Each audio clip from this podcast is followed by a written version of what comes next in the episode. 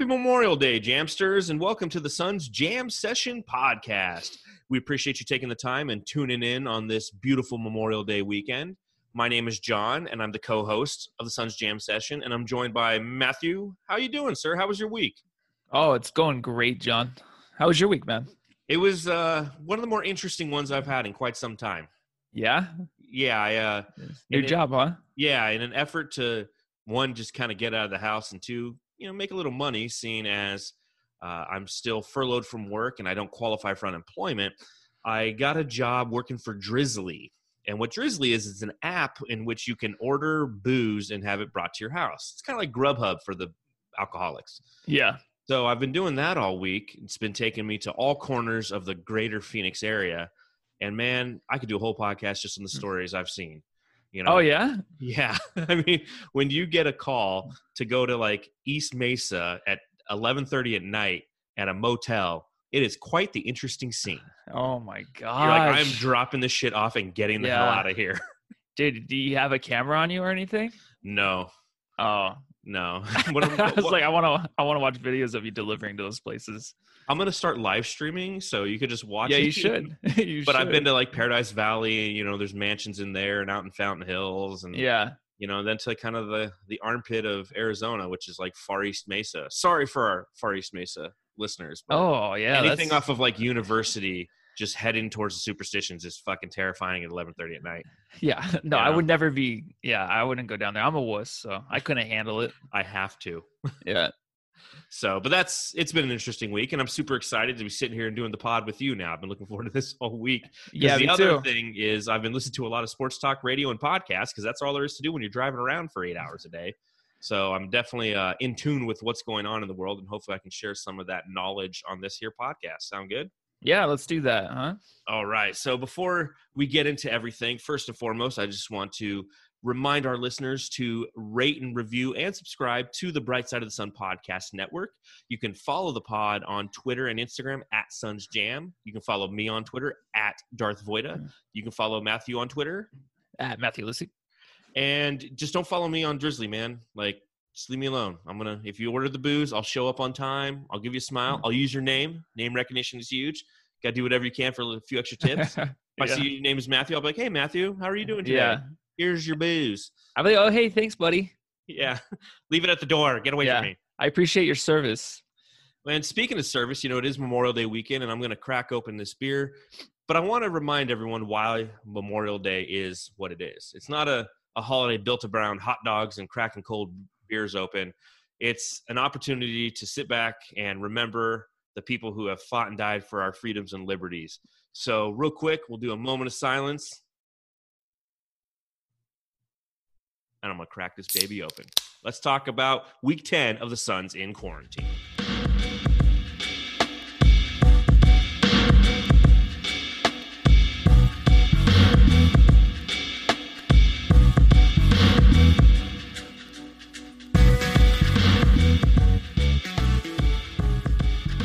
So it's now week 10 of the Suns in quarantine. Week 10 without basketball. Can you believe it's gone by this fast, or does it feel like longer to you, Matthew? I can't believe it's gone by this fast. And plus, there's just still no information. There's nothing where they're actually pointing to where they're going to play. I know they keep talking about certain places, but just get it done. Let's just let's have something in writing. I know, like I keep seeing, um, either they're going to play in uh, Disney World or Vegas. It's like you're not playing in Vegas, so stop saying that. Yeah. Just say Disney World and just get it done. Um, but it is crazy. It went, it's gone by quick, but there just still hasn't been anything significant. I don't think. Yeah, I'm in the same boat. I feel like it's actually been longer than 10 weeks. I mean, I just feel like it's perpetual. Every day you wake up and you're like, it's like Groundhog's Day. You're like, Yeah. what day of it? What day is it? You know, am I Phil Connors? Is Ned Ryerson going to, sh- you know, walk Yeah. up to me again today? And they'd be like, Hey, hey, hey, Ned, hey, Phil, hey, you know, I mean, I just, I don't know. And it's been like that Yeah. for it's, you know, 10 weeks. And you're correct. There's no definitive answer. There's a ton of things out there that give us an idea. Like Spencer Dinwiddie, for example, tweeted out something, I think it was yesterday, where he was talking about July 15th being the start date. And then other uh, publications picked it up and like, ooh, Spencer Dinwiddie spilled the beans. You know, this is the answer. It's like, I've been hearing the same shit for two months now. Ah, it's the same stuff. it is, and you just you don't know what's going to happen. The nice thing that's happening and a step forward is the fact that the Suns are allowing their players to have workouts at the Madhouse on McDowell. So we are seeing some progression. People are allowed to kind of come out of their caves a little bit, you know, in a controlled environment, a couple at a time, yeah. and go to the Madhouse and do some workouts with their personal trainers and just start to try to get back into NBA shape. Yeah, but plus I think there's a lot more that we're not seeing behind the scenes. Just because like if you saw like Tom Brady practicing with his teammates in Tampa Bay already, you know that stuff's already happening. I think the players have actually been playing. I know everyone says stay home and all that, but I'm not I'm a believer in thinking that they're actually still training together in a way. I still think it's happening. It's just like now we can use Madhouse on McDowell to show that we're there training, just to show some progress. Mhm. But I think these players have still been training. Um, but it's great to see the court though on. Even though I hate the court and it's ugly, it's just it's nice to see it laid in that arena. It's pretty, Yeah. it's pretty crazy. Uh, I would just I hope we get the chance to see them play there. I I don't care if those seats are too small and I can't fit in them. I, I'll be excited just to try to sit down and watch them play there. Shit, I'll stand in the aisles if I have to, man. I mean, Yeah. that would be so cool to see. And it's interesting seeing that court because Jevon Carter posted some pictures on Instagram, I think. Was it Instagram? Yeah, Yeah, Yeah, did. of the court. A couple videos. Yeah, Yeah, in you know the old Veterans Memorial Coliseum. So you have the brand new looking court that we're used to seeing over at Talking Stick in this arena that's old as dirt. And I mean, I, what like when's the last time you were inside that arena? Do you remember? Last time was I saw the Foo Fighters play there. Actually, Oh, it was cool. it was when the uh, uh, what is that big festival that, that goes on every the year? Arizona Fair, Air- the Arizona, State, Fair. Oh my Yeah. gosh, yeah. So I saw them. I festival. I saw them play there. Uh, that's the only time. I've, oh, and I saw the uh, the Roadrunners play there once, a long time ago when I was little. So Yeah, the Roadrunners. I forgot about Yeah. them. Yeah, the last time I was in that stadium was probably about three or four years ago, and I saw Cake play. oh were- yeah, yeah, they were going the distance. But again, when you're sitting in there and you take a look around the arena, you're like, how did a professional basketball association uh, team play in here for Yeah. as long as they did? Like, this is it's an old, dilapid, dilapidated. That's yeah. right word, no, yeah. that's a that's a correct word right And there. and that's what it is inside. And so it's it's just interesting seeing what Jevon posted because it's the juxtaposition of like old and new because it's like the new court looking nice with the Suns new logo, and then just like this, you know, there's like ceiling tiles missing from the top, which Yeah. I feel is like if you shoot a, a full court shot in there, like I feel like you're gonna hit that ceiling. Oh, I know. Right now, you would. The way Yeah. they shoot the ball now, it's gonna hit the ceiling. Uh, that'd be great though, just to see them play there because, I like we're watching the Tom Chambers, the sixty-point game versus Sonics. Uh, you can just hear the crowd so clearly. I don't know if it was just because it was back then, but I feel like it would be great to hear that place sold out. Just how loud it can get because it's just so compact. Well, and that's what a lot of NBA stadiums have lost in the past 20 years is that sound that you're talking about. And it's because of all the suites.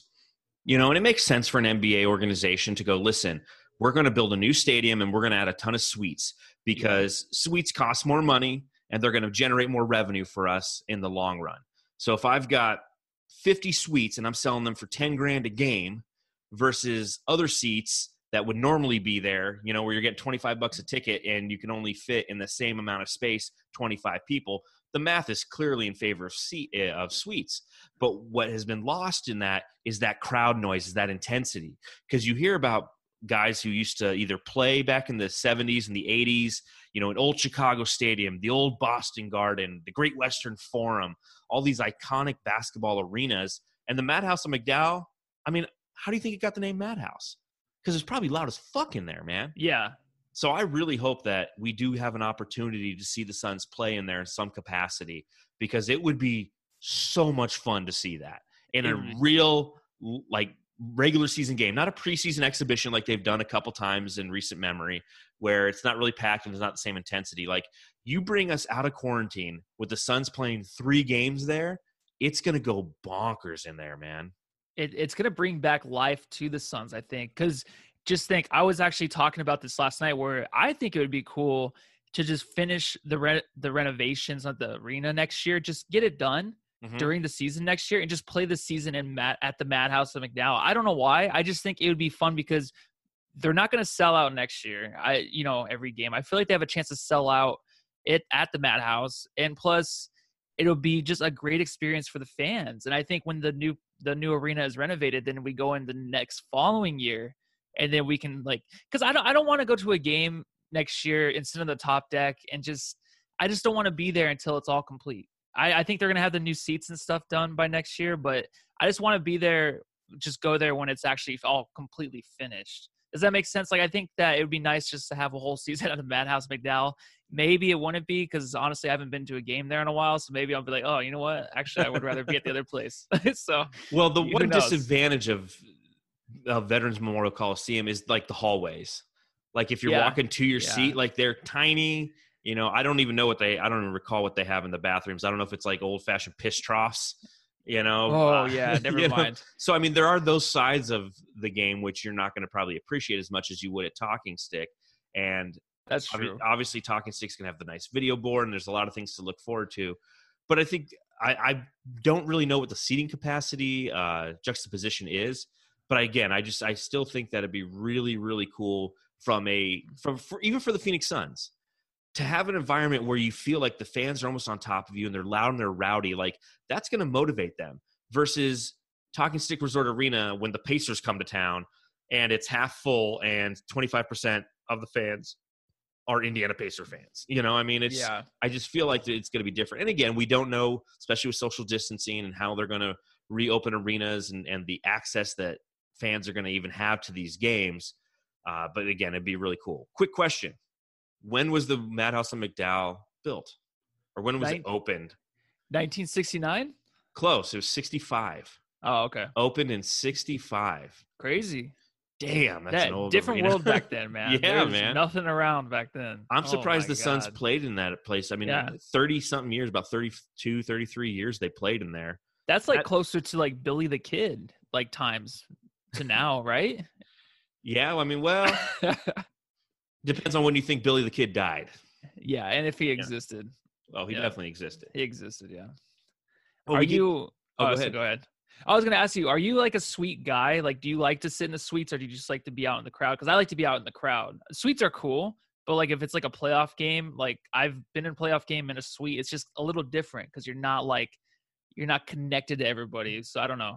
I was just going to ask you that really it, quick. It depends. Uh, you know the, the nice thing about the suites is typically they come with unlimited beer and you know me i'll put away some beer so yeah. I'll, I'll, enjoy yeah. that but i'm also yeah. the guy who when i'm in a suite you know how there's typically two rows of seats in the front and then the seat the suite behind it yeah i'm always sitting down watching the game oh yeah me too suites are for the most part designed for people who just want to kind of like mingle and they're the game's going on but they're in there shooting the shit and I'm always engaged with the game. That's what talking I'm there business. for. Yeah. yeah. They're in the back talking business. I'm up there, you know, yelling at people. I've actually had a friend who I went to a suite game with. Uh, it was at the Dimebacks though, and he's literally sitting in the suite watching the game on TV. Yeah, and I'm like, what the fuck, dude? You could do that at home. Like, yeah. turn your head to the right and watch the game. Just like, I don't, it. I don't get it. But I'd, I'd prefer to be out in the lower level. I mean, that's where yeah, it's at for me. Oh yeah, for sure. So we also, you know, again, super excited for the fact that the Suns potentially could be playing at the Madhouse in McDowell if the season is to uh, resume. But again, we don't know A, when it's going to resume, and B, where it's going to resume. And it continually sounds like Orlando's the clear front runner to host the 2020 NBA postseason. And the further we get away from, uh, you know, the shutdown, and the closer we get towards opening everything back up, it sounds like it's just going to be postseason, which is I get it and it makes sense, but it's unfortunate because I want to see those Suns play again. And it's going to cost the Suns a lot of money and players a lot of money. You know, so if they can go back and play five games, I mean, think about this. Devin Booker makes about $323,000 a game, right? Mm-hmm. So if he goes back and plays five games, he makes $1.6 million. Okay. Now, if they're not playing that with those games with fans, obviously it's a 50 50 revenue share with, uh, with the team and the owners. So you take his salary and you deduct that by 50%. And you go, okay, listen, if he comes and he plays five games, he's going to make probably about 800000 almost $900,000 just to play five games. Don't you think he wants to do that?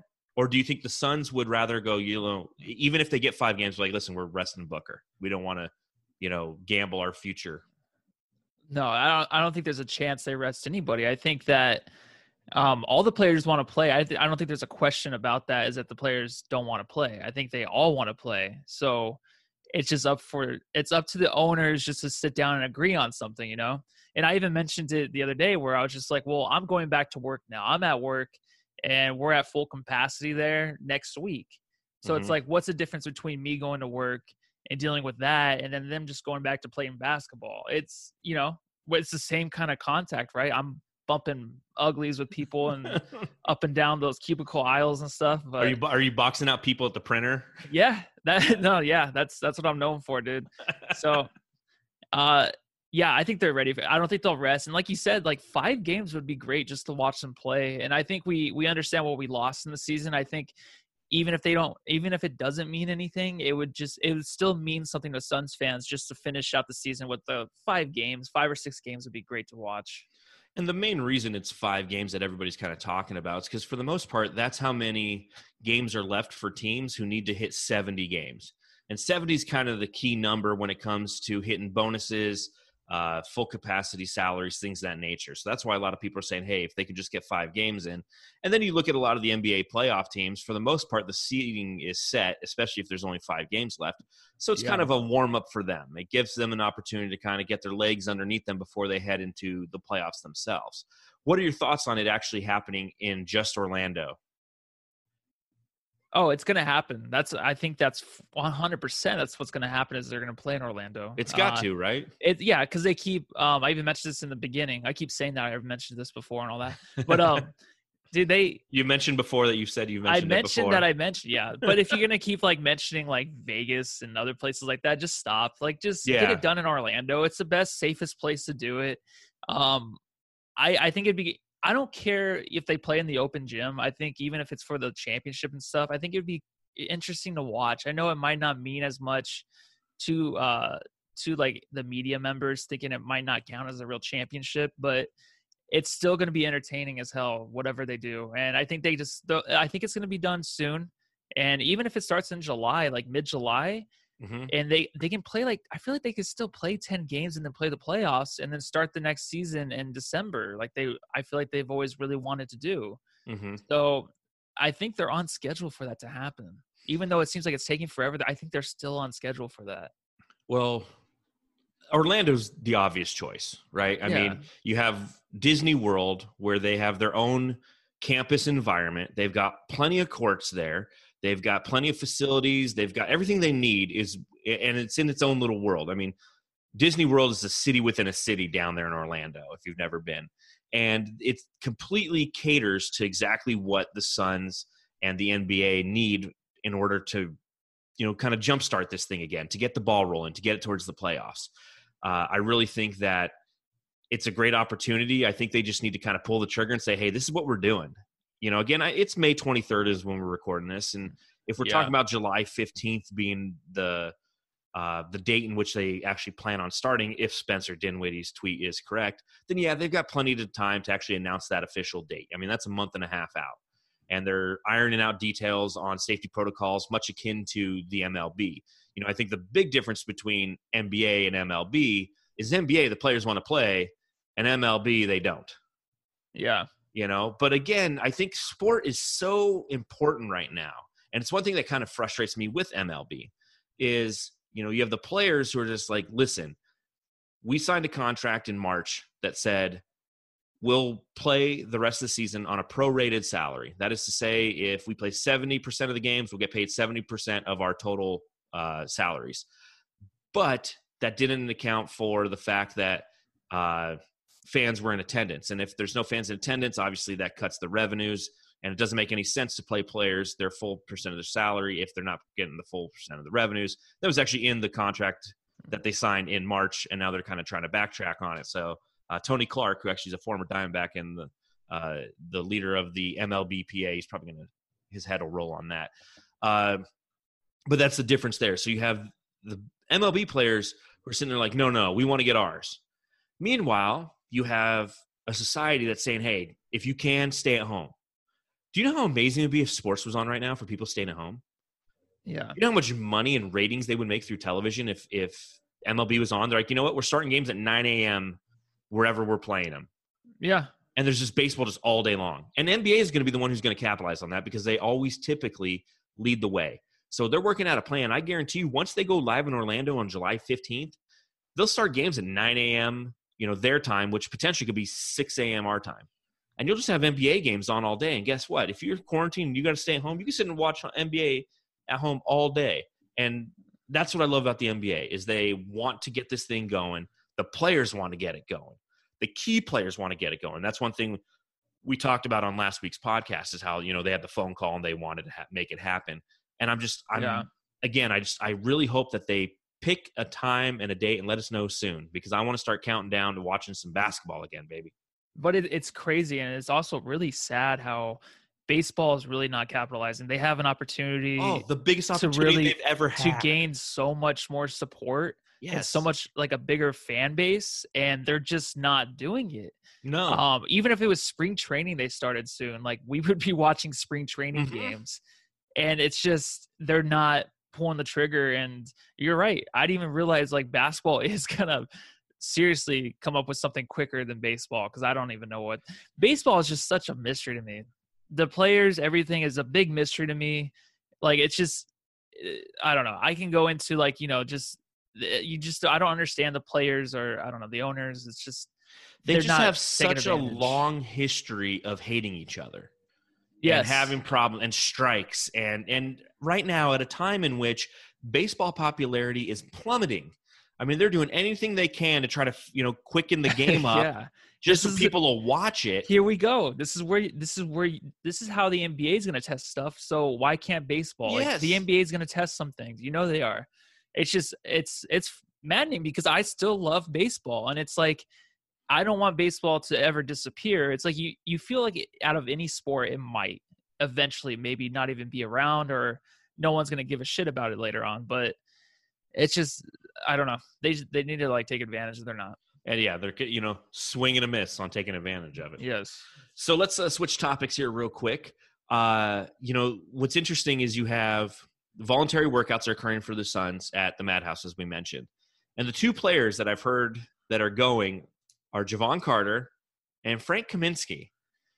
And Frank Kaminsky, I think he was on with, God, it might have been uh, Bickley Marotta the other day Okay. uh, but it was just really interesting hearing him talk and you know how much he actually wants to be here and how much he loves it here and he loves the culture here and i think it i think a big part of it uh, actually is frank loves living in phoenix you know a lot of people love living in phoenix and you know one thing that he said was i want to be here for as long as i can it's a really good situation for me i like the staff i like the organization now frank didn't say he loved it but after hearing that interview a couple things came to mind for me one Frank Kaminsky was so vital to this team. And we used to give him shit. You know, I mean, he'd take some threes that Yeah, were we ill for a little advised. bit, yeah. Yeah, I mean, he had some he had a, a, some rough games in there. But he really, you know, he's a funny dude. He's got some uh, some good vibes about him. He's a great come off the bench guy, which is exactly what we talk about. We need to fortify our depth. Our depth. Yeah. With Once he got injured, the depth really went to shit, especially behind DeAndre Ayton with Baynes, you know, kind of being dinked up. And you know, I just I wish there was somehow we could keep him because the second thing I was thinking is, especially with the new salary cap that's going to hit next year and it's going to be reduced, he's probably Mhm. going to be the first casualty because he's a restricted free agent next year. Uh, currently, if we were going to qu- give him a qualifying offer, you know, it would be five million dollars. There's no way the, the Suns are going to pay that when their cap space is going to be shrunk by at least twenty percent due to this whole COVID thing. You know, what are your thoughts on Big Frank? It's interesting to hear him say that. Um, I was thinking about Kelly Oubre when he came back and he had the interview where he's just like, I love being here and all that. And like, I'm the number three for Phoenix Suns, you know? And he's like, I, I want to be here for as long as I, I can because I, I love being here. And I've, before Kelly, it was like, who else said that? I don't remember anybody ever saying like they love being here. And now you have Frank saying, I like being here, which is good. But I just don't remember interviews like this before this. Well, Uh, it's, so- it's been a long time, and that's It has. the, the trouble with the Suns for the past decade. Is it's the, it's the culture. Yeah. They like yeah, it so here. you finally get to hear this stuff, and it's it's awesome.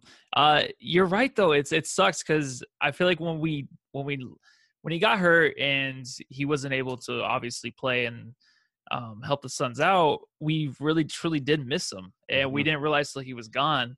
Um, it does suck because I this whole salary cap thing is really going to screw. I feel like the Suns team over, and I think he, like you said, is going to be one of the first ones to go. Unfortunately, but I like, I dude, I like Frank. I think he's great to come off the bench because he knows his role. hmm I know you said some ill-advised threes, but I just It's okay I think though. yeah, it is okay because I think he knows his role and that's perfect. It's like kind of how we want Sarge to be the guy coming off the bench, but Mhm.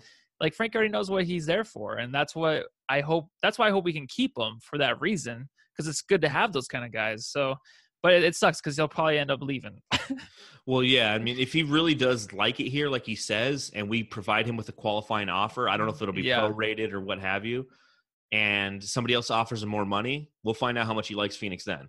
yeah, Because if he goes, you know what, I want to stay in Phoenix, I like what they're doing there, I like the culture that they're developing there, then that's a win, man. I mean, because he's exactly what we need coming off the bench. He's a Yeah. big, tall, seven foot, seven foot one guy who can shoot the three ball. He's a stretch five essentially, and he's somebody who brings just good vibes and positive energy onto the court and with the, his teammates as well.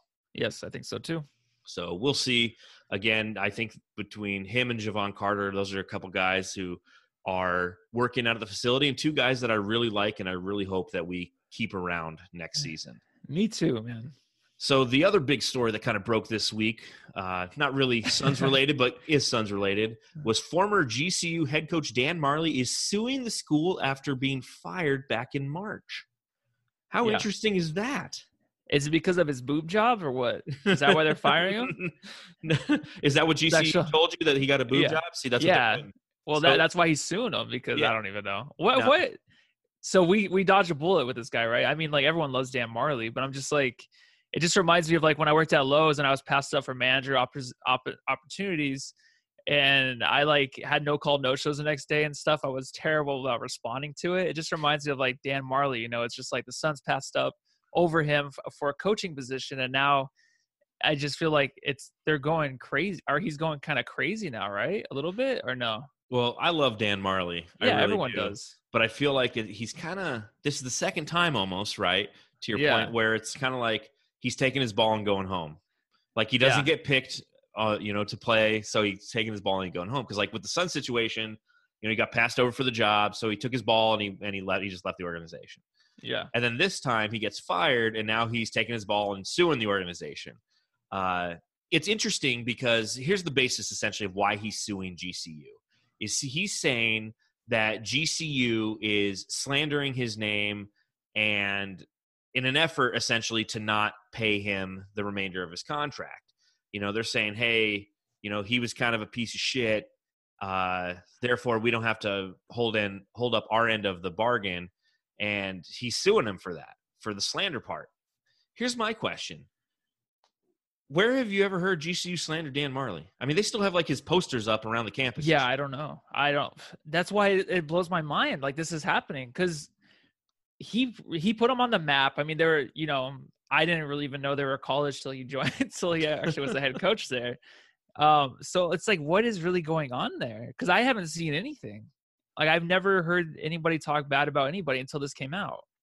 yeah. I mean, I'm I know that I'm not really in touch with the pulse of Grand Canyon University, so I can't tell you the inner workings and outer workings of you know their communiques and things of that nature. Yeah, but I feel like if he was suing them for this reason, there'd be things instantly that you could point to that say, "Oh, here it is. Oh, here's an article. Oh, here's you know them, t- or at least somebody like sh- taking a picture of them taking down his his uh, face Yeah. off of a poster or something, which isn't slanderous. It's just like what you do after you fire that coach.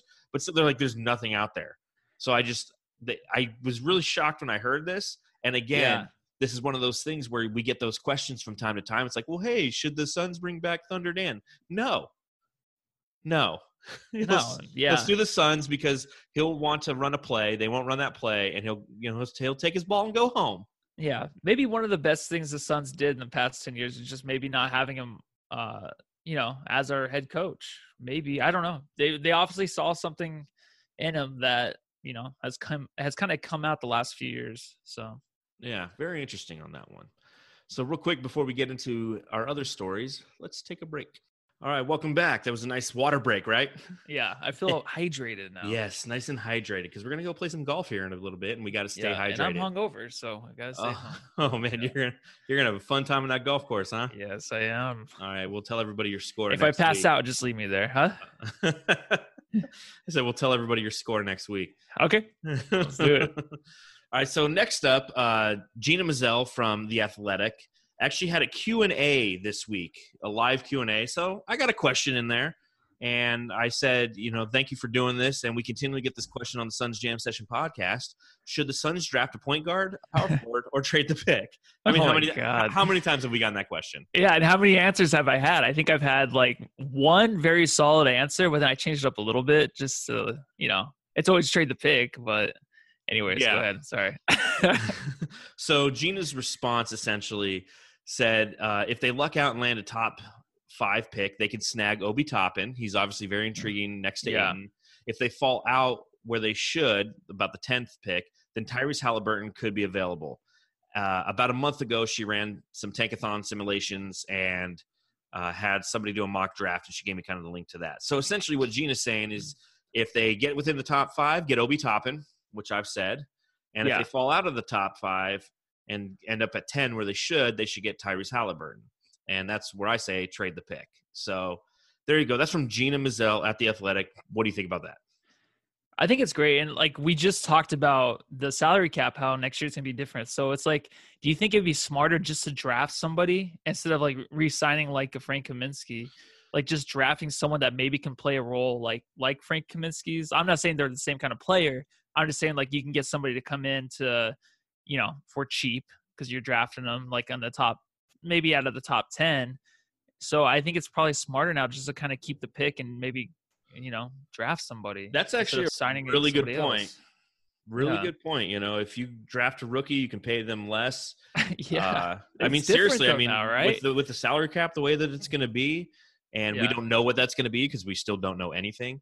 Uh, I that might be an actually an interesting avenue to explore and change the Suns draft strategy and kind of our opinions on it. Because again, I think anything outside the top three, like you got to trade that pick. If you get the Yeah. fifth pick and Obi Toppin's not sitting there, trade that thing and get an asset for it. But at the same time, like you're not going to have the same kind of money next year. So no. if you can get God, if we could get Obi Toppin, I swear, man. This I, this happens to me every year though. Every year I fall in love with one guy in the draft. There's Uh-huh. one guy. Going back like three years ago, it was Lonzo Ball. I loved Lonzo Ball. Yeah. Remember, I'd be like, "Hey, man, UCLA's playing yeah, tonight. so, Check it out." Yeah. yeah. We would You watch those games. And then then it was Ja Morant. Yep. You know, and now it's Obi Toppin, and so it means we won't get him. So Oh, we're not. Are you kidding me? We're not. there's no. the last guy that now. we got that I wanted was Josh Jackson, dude. Oh, gross. I'm trying to think of the last guy we got that I actually wanted.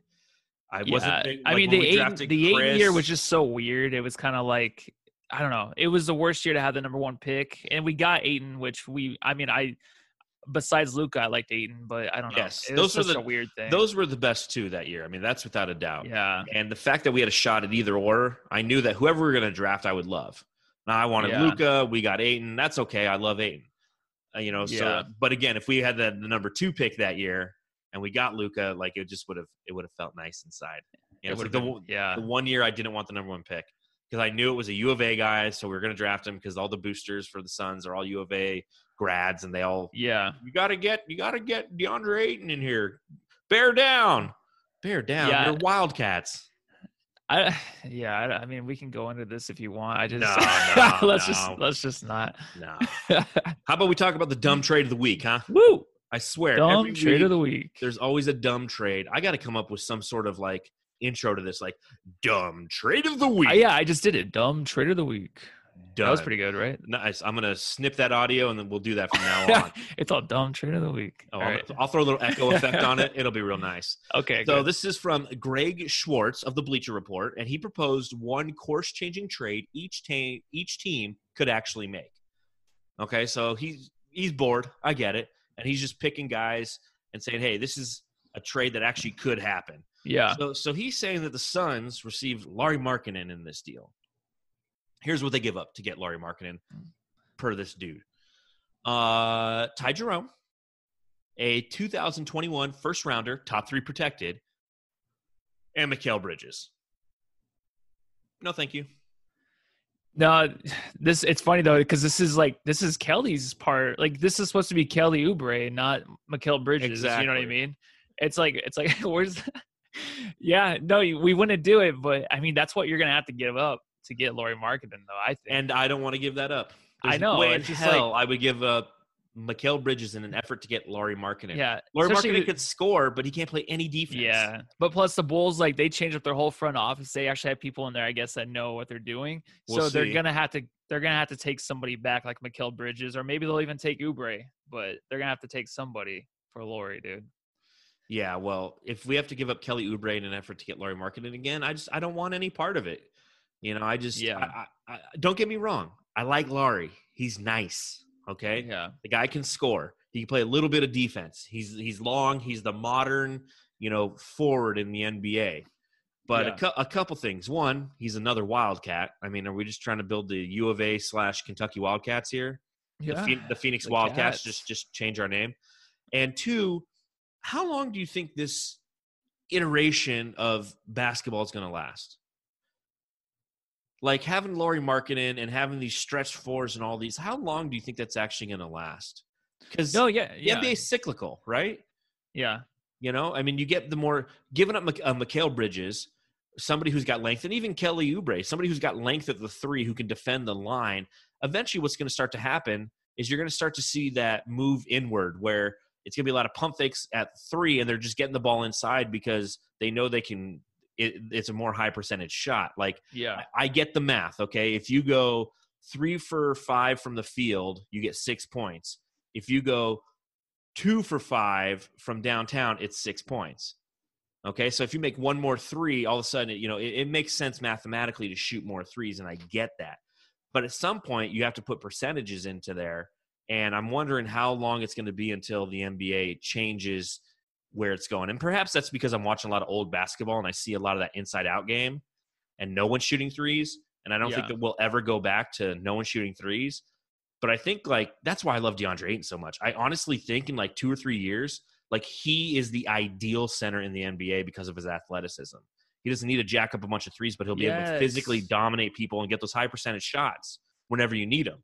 Wow, that that really came around to something that I've always wanted to talk about. It's just like how people are kind of saying like DeAndre needs to shoot threes. It's like, yeah, I guess so, but it's like if you look at like the top 50 players in uh, field goal percentage from three point land, it's like there's two or three centers in there. You got Karl-Anthony Towns, and then uh, some I don't know somebody else. Uh, Joel, Embiid. Embiid. Yeah, but even then, it's just like. So the thing is with Embiid, when he shoots threes, it's like he'll he'll miss some. And people are like, "Oh, why is he doing that?" And then when he starts making them, he's like, "Oh, they need he needs to shoot more threes. Yeah. I think I feel like it's going to kind of complicate what DeAndre Ayton is already trying to or is already forming. Like he already has a game. He has a freaking efficient game down there. So it's just leave him down there, and he's a guy. I think he's going to be one of the best passing big men too. Mhm. So if you can have someone in the center down there, like DeAndre Ayton, like you said, athleticism, all that, like he has everything that we need. Uh, you just be patient on the three thing. I don't think it has to be anything that has to happen this year. And I'm just wondering how long it's going to be until the NBA is demanding that of their fives. You know, like Yeah. they, they've got to have. They everybody's got to shoot threes. The assistant coach has got to shoot threes. Yeah, but Just it like- changes. I like I always say, it changes really quickly. Like you think now, like every big man needs to shoot a three, but then maybe next year they don't because DeAndre Ayton's like averaging 27 points a game from just you know going to the line and just being down below the basket. So And what it'll take, it's going to take a team to make a couple championship runs with that style of play. Because That's- the Warriors, yeah, the all it is, Warriors yeah. changed the NBA, and everybody's like, "Oh, well, this is how it's supposed to be now." And all it takes is a team like potentially the Suns in a couple years, where they have DeAndre Ayton just fucking owning fools down low, defensively and offensively, and everybody like, "Oh man, it's a big man's game," you know, yeah, and, and kind of Exactly. change that So, yeah. Yep. we're just in that era right now. So, speaking of eras, you have ESPN who released their all time lineups this week. They did the Eastern Conference on one day, and then they did the Western Conference the following day.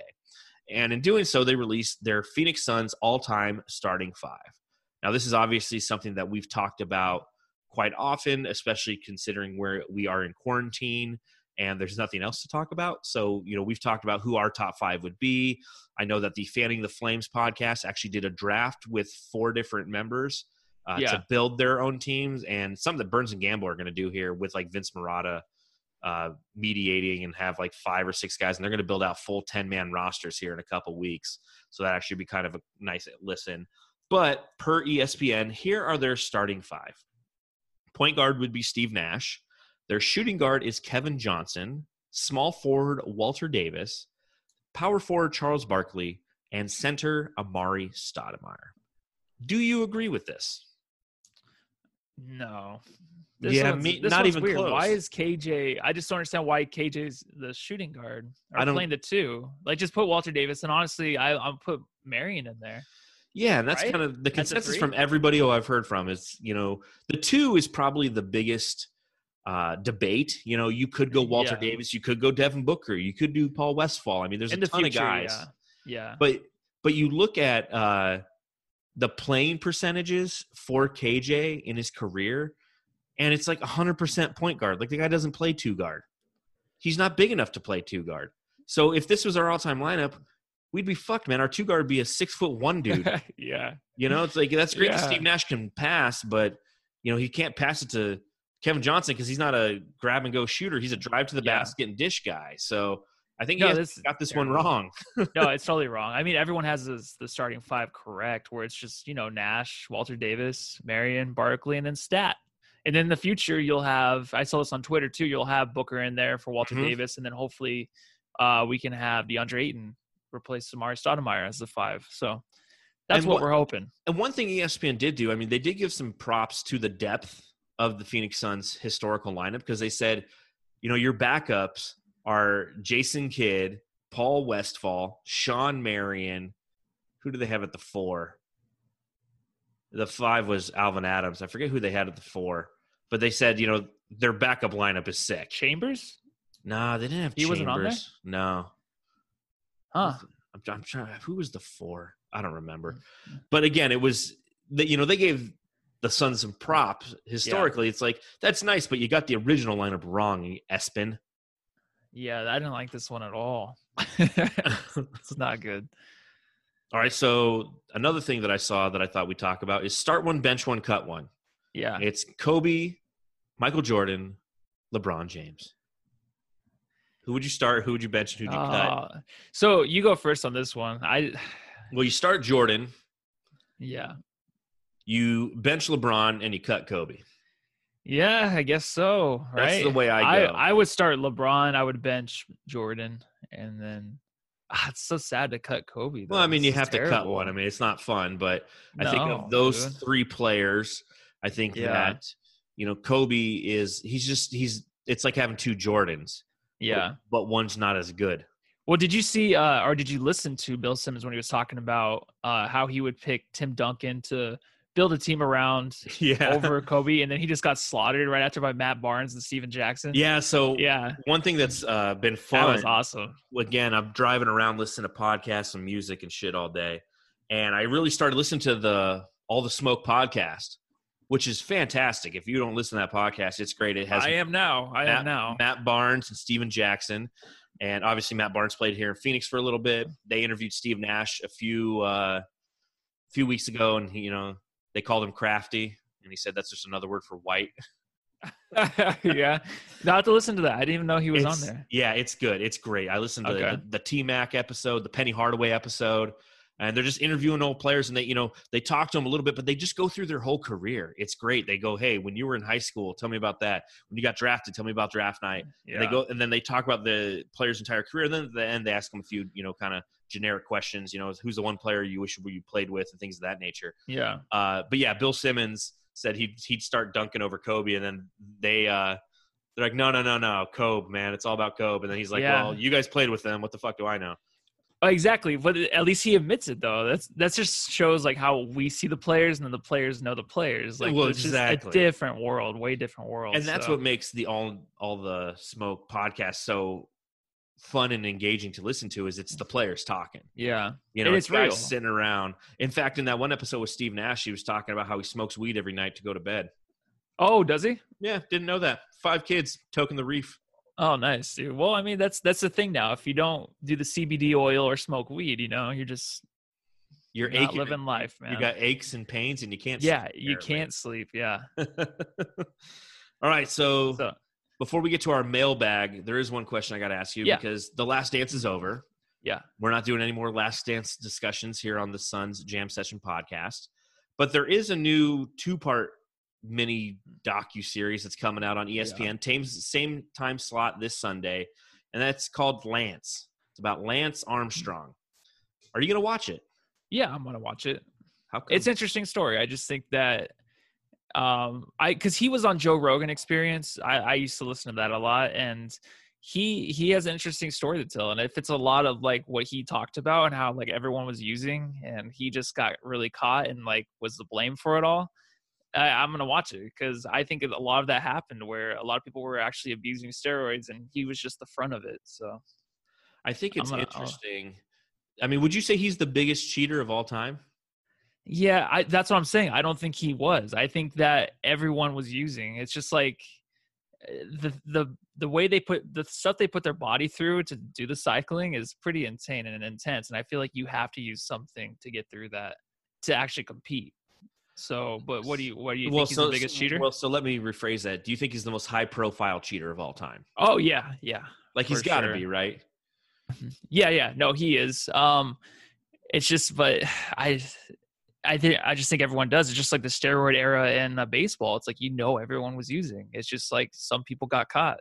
And No, I can- list. I completely agree. I mean, everybody was doing it. He just happens to be the guy who gets caught. I was just trying to think like who's the biggest cheater in history? Is it him? Is it like Barry Bonds?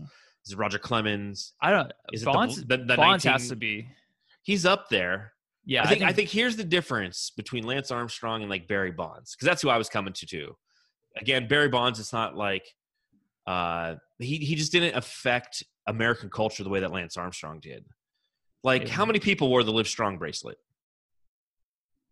Oh, everybody. Fucking- they did. Everybody had that Yeah. thing on for Yeah, that like, was a four thing. years. That was like the Yeah. thing, like those Yeah. you know live, live Strong yellow bracelets. No yeah. one was ever rocking Barry Bonds like earrings, you know, Yeah. like cross earrings like he used to wear when he was on the Pittsburgh Pirates. So I do think that it's super interesting that there will be a documentary about quite possibly the most ho- high profile cheater in history. Uh, what I'm worried about on things like this is if that it potentially could become, you know, like a documercial, something where it's just Lance Armstrong trying to justify the means and portray himself in a manner in which he is acceptable to American society again. Yeah. And I don't want to watch that. I don't want to watch it like a fluff piece. You know, even with the the the last dance and knowing that Jordan had full creative control over that, it still it didn't feel like that. It didn't feel like a documercial talking about how great Michael was, although it was. It still showed the underbelly of things. It's, it dealt with his dad's death. It dealt with his gambling problems. It dealt with him being an asshole to his teammates. You know, it dealt with a lot of these negative things and were addressed and not so much justified, but addressed. And my fear is with the Lance Armstrong document documercial, that's what we're going to get is just him kind of saying, "Hey, I did this, but here's why, and it's okay now, right, America?" Yeah. But the thing is, that's how every documentary is. Even like making a murder and all that stuff on Netflix, like the ones that show one side of it, Yeah, and you believe it so much. It's just like, oh, like, you know, people reach out and try to retrial like a lot of like uh the murder cases that show up on Netflix. It's just because they see one side of it and you just believe like someone's innocent. So I know what you're saying and I hope it's not that way. And I think that really like I'm kind of I've always kind of been on Lance's side of it just because I know he lied. What did he he said that he lied like 10,000 times or something Yeah. like that, which is crazy, but it's just like that's the way it was. Just like in baseball, everyone was lying because they thought they could just get away with it and then eventually you get caught and then you admit it, but then it's just like everyone else was doing it. So it's just it's a big screw screw but there's nothing else to watch. So I'm going to freaking watch it. What else am I going to do? Well, but here's know? the other here's the other side of this. Okay, so I my understanding is the producers of Lance he didn't have creative control over this one. oh good.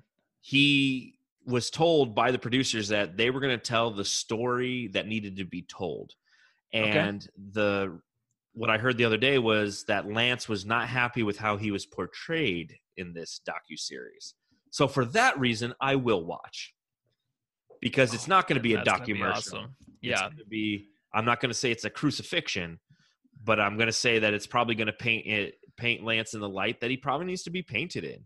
Yeah. You know, I mean, yes, everybody was doing it and he got caught, but he's also the guy who won title after title after title in the Tour de France and lied about it time and time and time again. So, Yeah. you know, I don't know. I don't know. I just I'll record it. uh, Yeah, I, I'm definitely gonna watch it. I'll be working, so I won't actually get to see it. Wah, wah, wah. I don't get to watch the match tomorrow either. I, I really wanted to watch that with uh oh yeah, I'm gonna watch that. I'm gonna go over. Oh, well, I'm gonna go. I have to go to watch it at someone's house, but should be pretty interesting, man.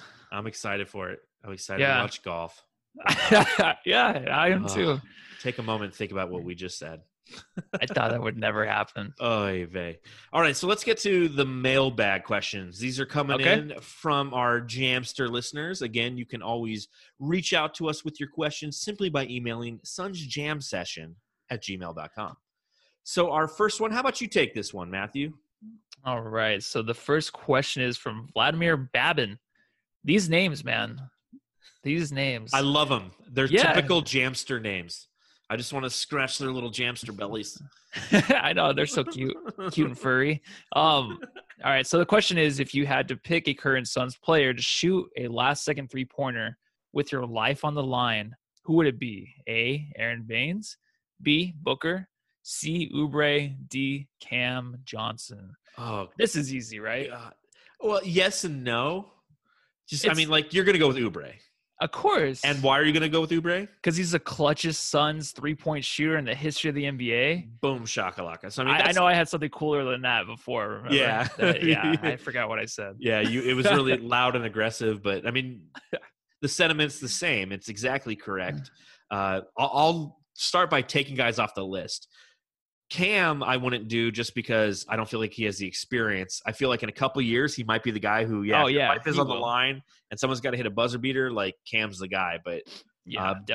Baynes, it depends on the week. You know, if he's in one of those hot stretch weeks where he's hitting the threes, potentially, but still, no. Booker, I wouldn't because the guy can't hit anything in the last two seconds.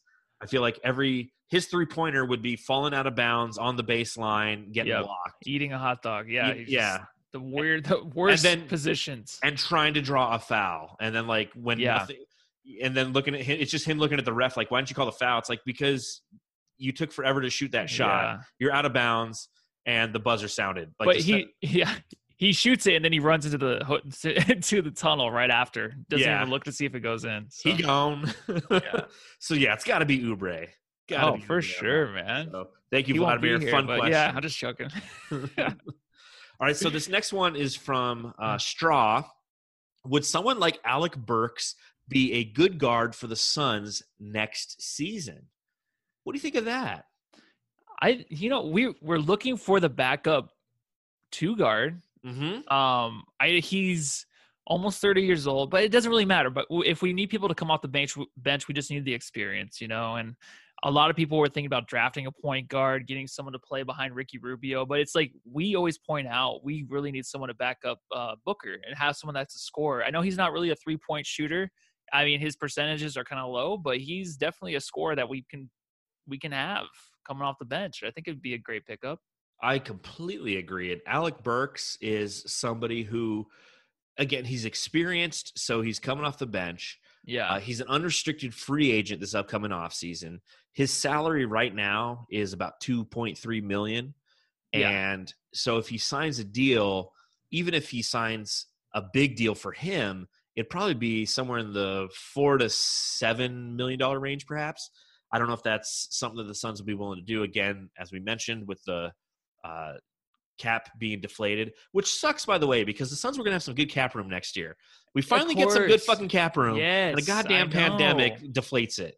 Frustrates oh me. my gosh. But Alec Burks is somebody who played in Utah for quite some time. Uh, he ended up in Golden State, I, I think, on this last offseason, and then he got traded over to Philly. And Yeah. you, you look at some of the Philly boards because whenever you get a player, that there's a couple different places I go. I hit the Reddit boards and I hit their uh, SB Nation uh, boards just to kind of see what the the fans and the writers, uh, you know, the fan writers are saying about him, and they like Yeah. him. You know, I mean, he's he's not their favorite just because they have so many problems with their starting lineup and the effort given out by their starting lineup. Uh, but they enjoy him because he's a good spell guy. He comes off for 22 minutes a game. That's exactly what we need. Is we need that guy who can come in and just score with Booker and Rubio not on the court. Yes, we are totally missing that. And that would help out so much because I feel like we're really solid in every other area except for like the four, a backup four, or even a starting four. And then we just mm-hmm. need that backup too, and he would be perfect. Yeah, and I think that the Suns, time and time again, when those bench players come in, that's when we would have those like twenty point leads on teams, and they get deflated to like eight. And now Booker's coming back in, momentum's going against the Suns, and we end up losing the game some somehow because that's Yeah. what we do, and it's because we don't we, we do. we don't have that bridge, and Alec Yeah. Burks or another quality veteran two guard is what we need. You know, we need to stop trying to replace Ricky Rubio. If we need to go get somebody in the draft, go get a, a backup four.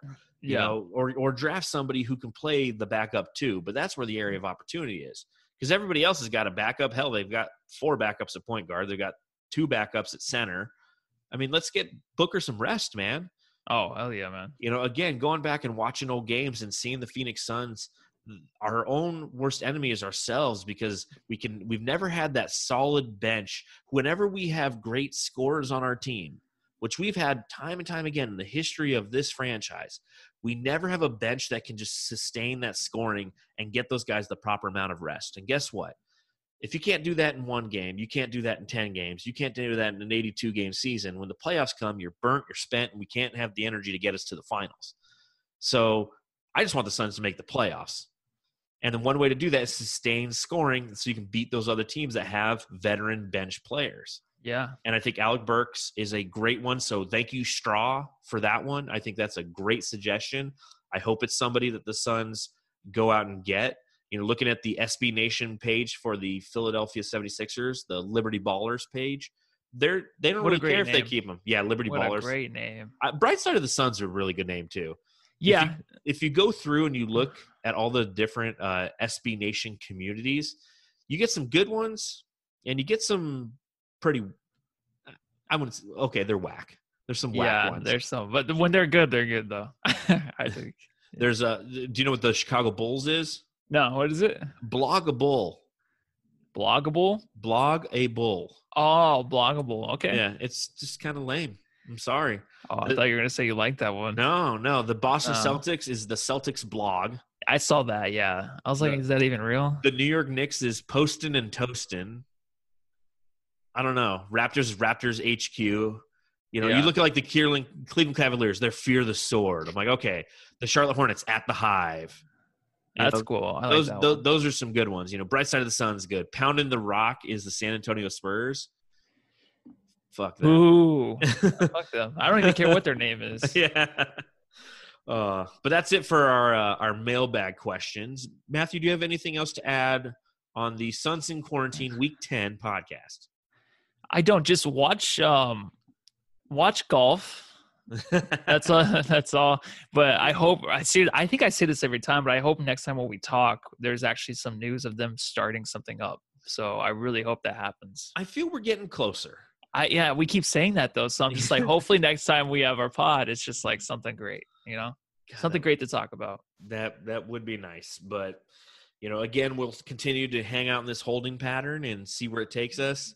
Uh, but in the meantime, everybody, you know, again, it's Memorial Day weekend. Take those that time to remember those who have put it all on the line and lost their lives in an effort so we can enjoy our freedoms. Take care of yourself and take care of each other. Yes, and everyone, please stay home and love your family. Amen. Take care. everybody.